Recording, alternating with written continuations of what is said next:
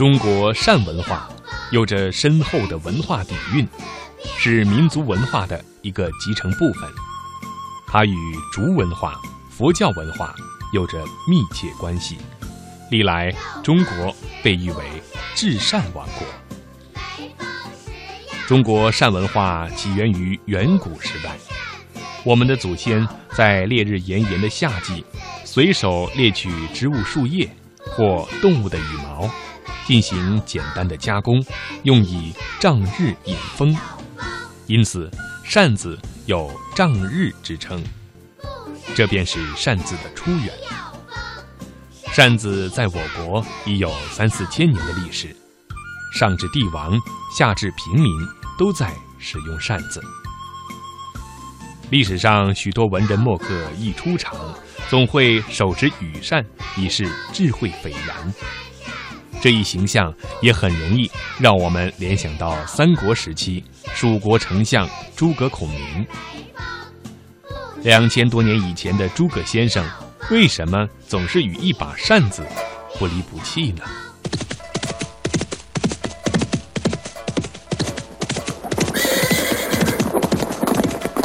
诸葛先生，哦，这不是公瑾兄吗？正是正是，诸葛先生，在下看先生气宇轩昂，手执羽扇，大有气吞万里如虎之势啊！呃，岂敢岂敢，公瑾先生言重了。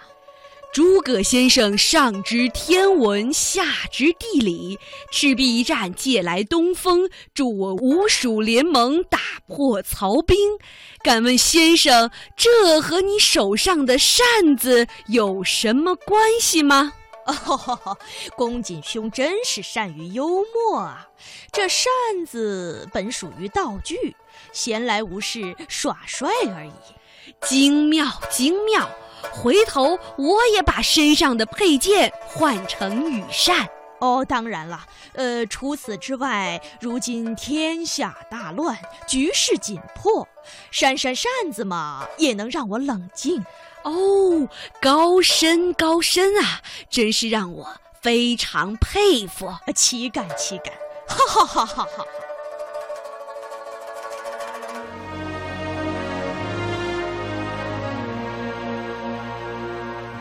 通过上面这则演绎出来的情景，我们也不难发现，文人随身带一把扇子，既是身份的象征，同时也是当时的一种社会潮流。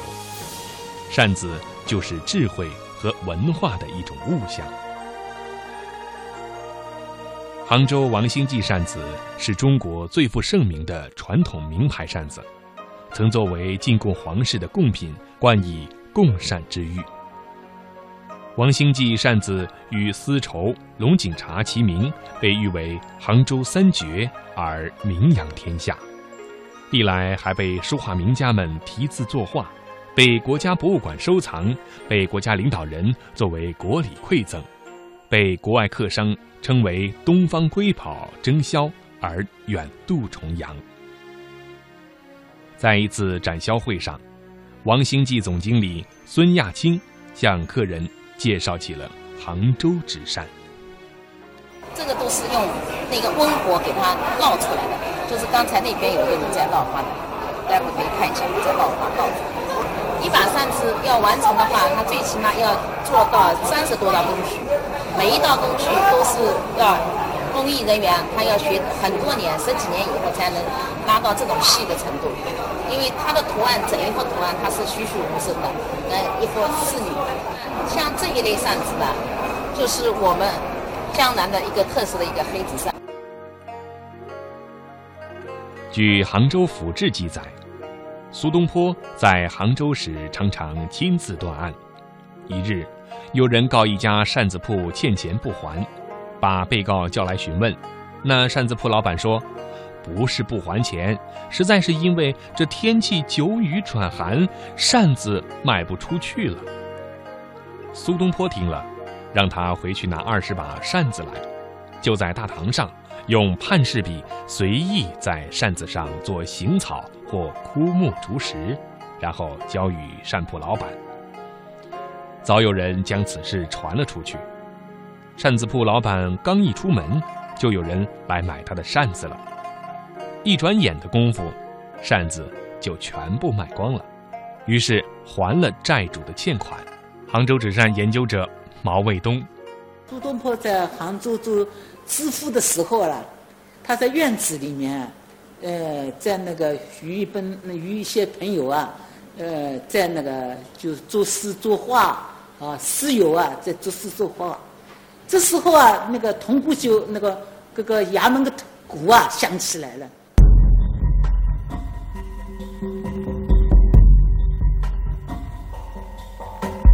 呃，做算子的一个人，做这个算子的人，他很很穷，做算子要卖原料了，卖什么东西呢？我钱没有。他说：“你寄我几两银子吧。”那么王孝儿就寄了银子给他的。到了冬天以后你，还没还。他说：“我把这个钱呢，给老母亲治病了。”跟我苏东坡就讲了：“他你把家里的算子拿过来，啊，拿二十把算子来。拿了二十把算子以后呢，苏东坡呢就给他画，画好了以后啊，他说你把那个算子拿出去。我这一把算子，他说就有五十两银子好卖了。后来呢，他走出衙门就叫把好多人拥过来了。一开始苏东坡画的算子一抢而空了，二十把算子全部卖掉了。”这个钱就还给王小二了。呃，这个就是通过名人啊、文人墨客作画以后，他的利润身价就成成倍的提高。王兴记总经理孙亚青，如果说他把他自己的，呃，书法也好，书画也好，放在这把扇子上面，一个是代表一张名片，第二个呢，他可以把他自己的，呃，木宝的东西呢，可以作为一种文化的交流，可以这种友谊的象征，可以送给亲朋好友。其实这个东西现在流传下来有很多，我们古老的有上千年的这种，呃，那时候比较有知名度的绘画，那到现在来的话，它这个身价就象征，这个是永远传下来。文人情怀是要借物发挥的，苏东坡借扇行善，扇子亦善。在当今的艺术品收藏和拍卖市场上。古今精美的扇面作品都备受追捧。几百年来，扇面绘画已经成为一个专业行当。由于扇面绘画需要具备非常高的工艺和艺术水准，那些自身承载着历史和艺术价值的扇面作品，自然价格不菲。呃，画在扇面上，要不能打草稿，就要你实际画上去。实际画上去的话呢，就是要看你的水平高不高了。你水平不高的话了，你一下子画不上去的。本身那个算子啊，它有折干的了，一折干有七高八低的了。所以那个明代的那个书法家叫祝枝山，祝枝山他他不是讲的嘛？他说的在算直算上面画画了，好像是一个胡道家在瓦楼上面跳舞了。小小纸扇。浓缩千年古韵。明代的书法家祝枝山，他说在纸扇上面画画了，好像是葡萄家在瓦楼上面。产自杭州，历经沧桑洗礼。来学的人比较少，喜欢做这个工作的人比较少。听经典纸扇如何凤凰涅槃。品传统文化是否耐人寻味？现在流传下来有很多我们古老的知名度的绘画，这个是永远传下。本期《魅力中国非遗》系列与您手执薄薄纸扇，感受厚厚内涵。黑纸扇以视之涂扇面，色泽乌黑，经久耐用。黑纸扇不仅要制作扇骨，还要经过糊面。折面、上色、砂磨、整理等八十六道工序。它的扉面要用质地绵韧的纯桑皮纸做原料，两面还要涂刷几层试漆。涂刷扇面的试漆要用力搅拌，搅拌后提至二尺高，漆叶下垂成丝而不断，颜色乌黑而透亮时才合用。经过这一系列精湛的工艺创作，使黑纸扇具有雨淋不透、日晒不翘、经久耐用的特点，既可消暑纳凉，又可遮日避雨。制扇师傅潘春年，这个年代我们这个规模很大，就是一般有六十多个人一个车间啊。呃，现在呢留下来的人已经不多了。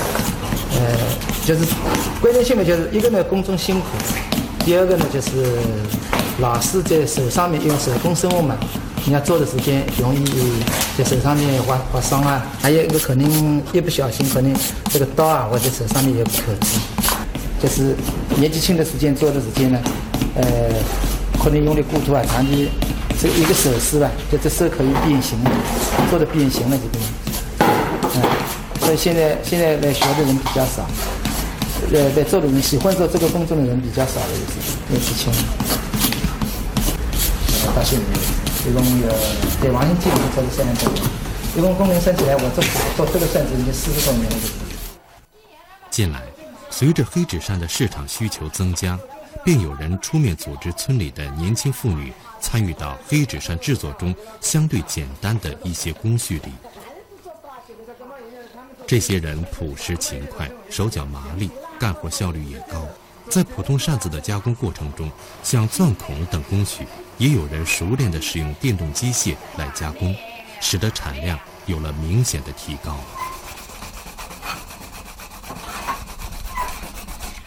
大家这一个扇子，大概这样磨的话，一个扇子可能要花到半个小时。这个草呢是木屐草，就是呃，这个是其中的中药里面的一味中药。可能在古代的人呢发发明这个算子的时间里没有沙皮，就想出一个办法，就是用这个草来代替这个沙皮。这上面你看呢，这有一条一条的，这比较有毛刺一样的，那么打磨起来也比较光滑。你看呢，